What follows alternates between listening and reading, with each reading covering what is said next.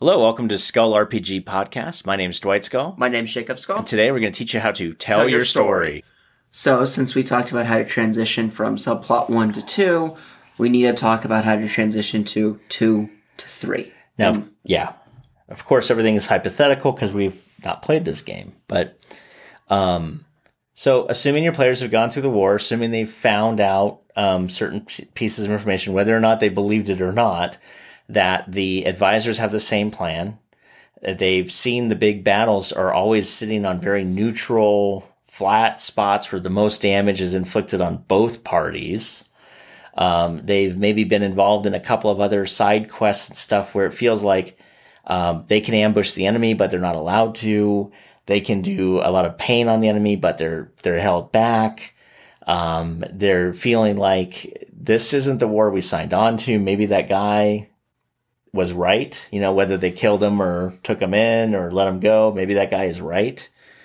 And then what happens is what you do is the transition from subplot two to three will be simply this. You create like the big epic battle for subplot two. It's the last, going to be probably your last three gaming sessions is one battle, maybe five or six. Um, they'll level after that session though. Um, they don't level in the middle of the battle. They'll level after the battle. So they'll start the battle. If it takes you six sessions, fine. And then they level at the end of the battle. But they're going to do this ma- massive battle where pretty much two even armies fight on even playing field and they just decimate each other To a stalemate. to a stalemate where most people are like like to a point where it's like even your players are barely standing like they're tired their stamina's gone everything's done right and there's still a war to fight but then you see the two advisors show up one on each hillside overlooking the battlefield and they start chanting and all of a sudden you start seeing an entire room as big as the battlefield light up fed by the blood of dwarves and elves for the power. Thousands of them.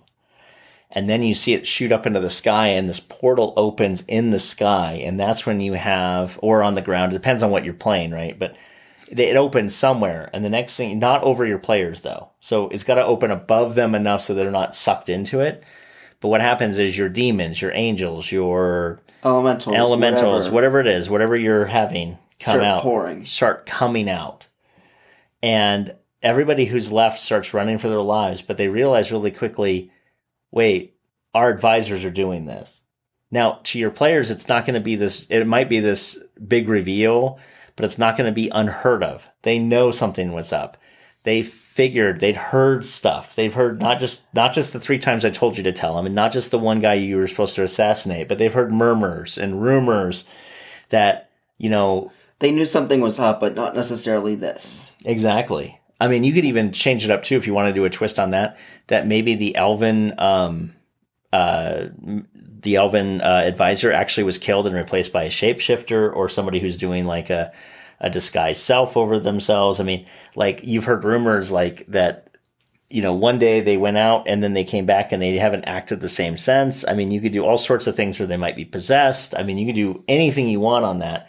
The point is, D&D has a monster called a doppelganger for that reason. Exactly, right. And everything is crazy where it's just like you realize both sides realize, "Oh my god, we've been had." So, they start to flee and you have the two factions, what's left of them start to flee in the same area because you could have it kind of like a um, there's like mountains on three sides and there's a plain that runs in between, but there's also a plain that runs out to the ocean. And the only really way out is to go toward the the ocean, right? Like they can't climb the mountains. hmm And so all of a sudden, both factions are no longer fighting one another. They're running for their lives from the things coming out that are now killing whoever hasn't lived yet. And now your two factions, some of which they could have already met, right? You, they, they could run into the guy they kidnapped. They could run into somebody that maybe have kidnapped one of them if they got captured early on. Um, but that dwarf they had to kidnap, they could run into him. Um, they could run into friend and foe alike. And all of a sudden, you know, the enemy of my enemy is my friend. And they have to figure out what's going on. And so this is how I would transition from two to three. And then the rest of the third subplot, I'd have them gathering an army, gathering intelligence, gathering people. Trying to figure out how to fight a losing war and Right. win. Right. And maybe they realize part of it is to kill the two advisors, get the information out of them. And then when you get both pieces of information, you find out that there is a counter spell to the portal that's being held open. And, but only one, you have to get both parties, right? Mm-hmm. You know, um, cause they each did half of a spell. Like they actually fully don't know what they each did because they were given the instructions from somebody else. But when you have both halves, you can actually put together how to unravel it and close the portal. And that is how you would do the conflict part. Yeah, that's how you do the conflict part of this whole thing, where you would, you would then have them work toward unraveling the thing that was, that was made. So then they need to go back to that same plain, do the counterspell on both of those, um, those two hills, which means that you have your party split Yep. and you have a hold until and the hold until isn't for backup the hold is until you finish the until you finish the uh uh the the statements right so Yeah. then the portal closes and this is where i would do this okay i'm not a big fan of total party kills but in this one this is exactly what i would Yeah. do Total party kill here. yep It's a great place to do a total party kill because now your players aren't necessarily pissed about their character dying. Right. They actually feel like it's part of the story. Yep they save the world Because we're going back to Lord of the Rings is a great example. Gollum didn't have to die, but he chose to, and it saved his life, technically sacrificed and caused everything to happen. right Yeah. Even though that it was from a selfish cause. he saved the world but not by his own choosing Yeah. But as long as a character death is impactful to the story, your player won't be pissed. Right. If I go into a weird random cave and I get killed, I get pissed. But in this case, I'm literally like I'm the- saving the world, so of course, I, uh, of course, I'm going to go more hoorah than Yep.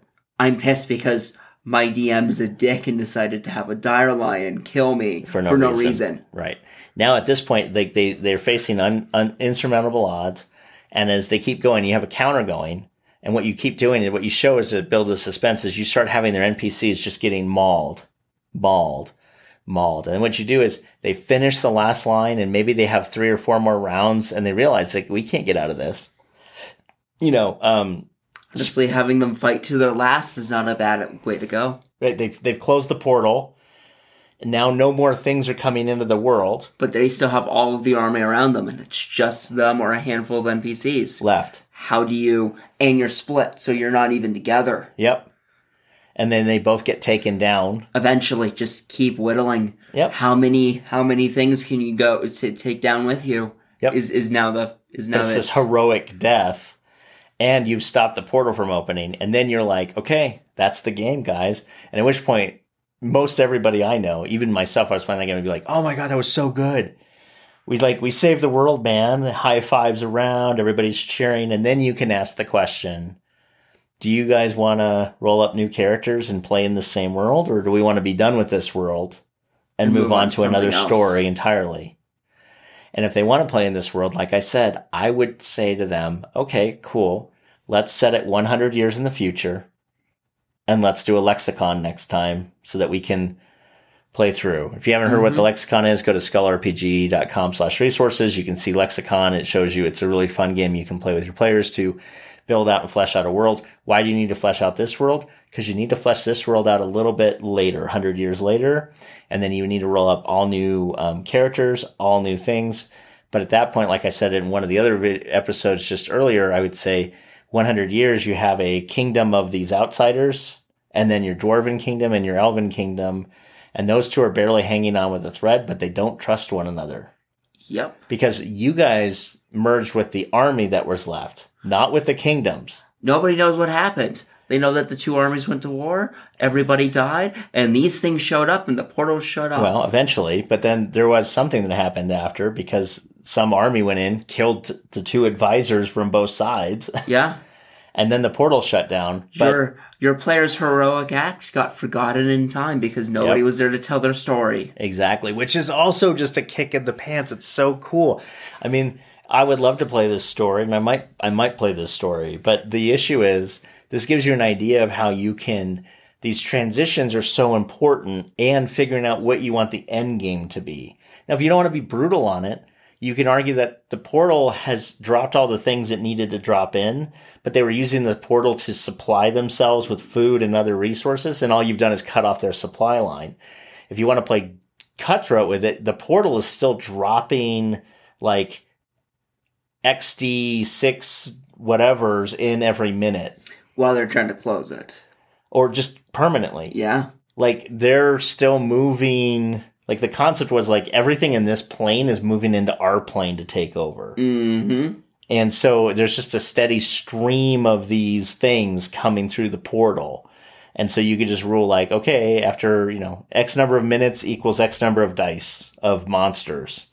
And so, yeah, you, you have to shut it down. Otherwise your whole world's done, which leaves some fun part to it. But it also shows you like this, the brutality is once they come in, they realize you're trying to stop it. They're going to start fighting you.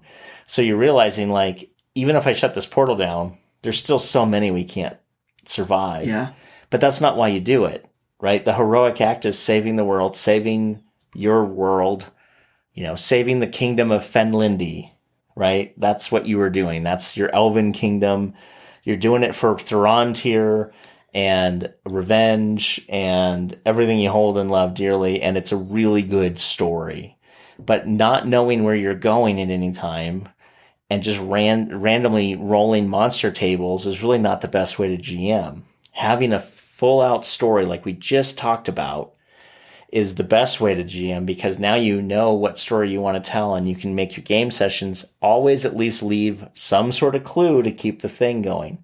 And if you think about it, if you're watching a TV show that's done well, even if there's a slow moment in the show, there's still a hint or two or a clue or two that came out for the rest of the big conflict. Mm-hmm. Ideally, you know, the big show will be moving you faster through it. Like each session, each each show you watch is literally packed full of reveals and things to get you or foreshadowing to get you to the next one.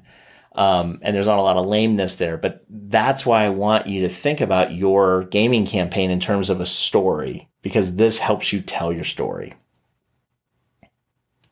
Hey, thanks for listening.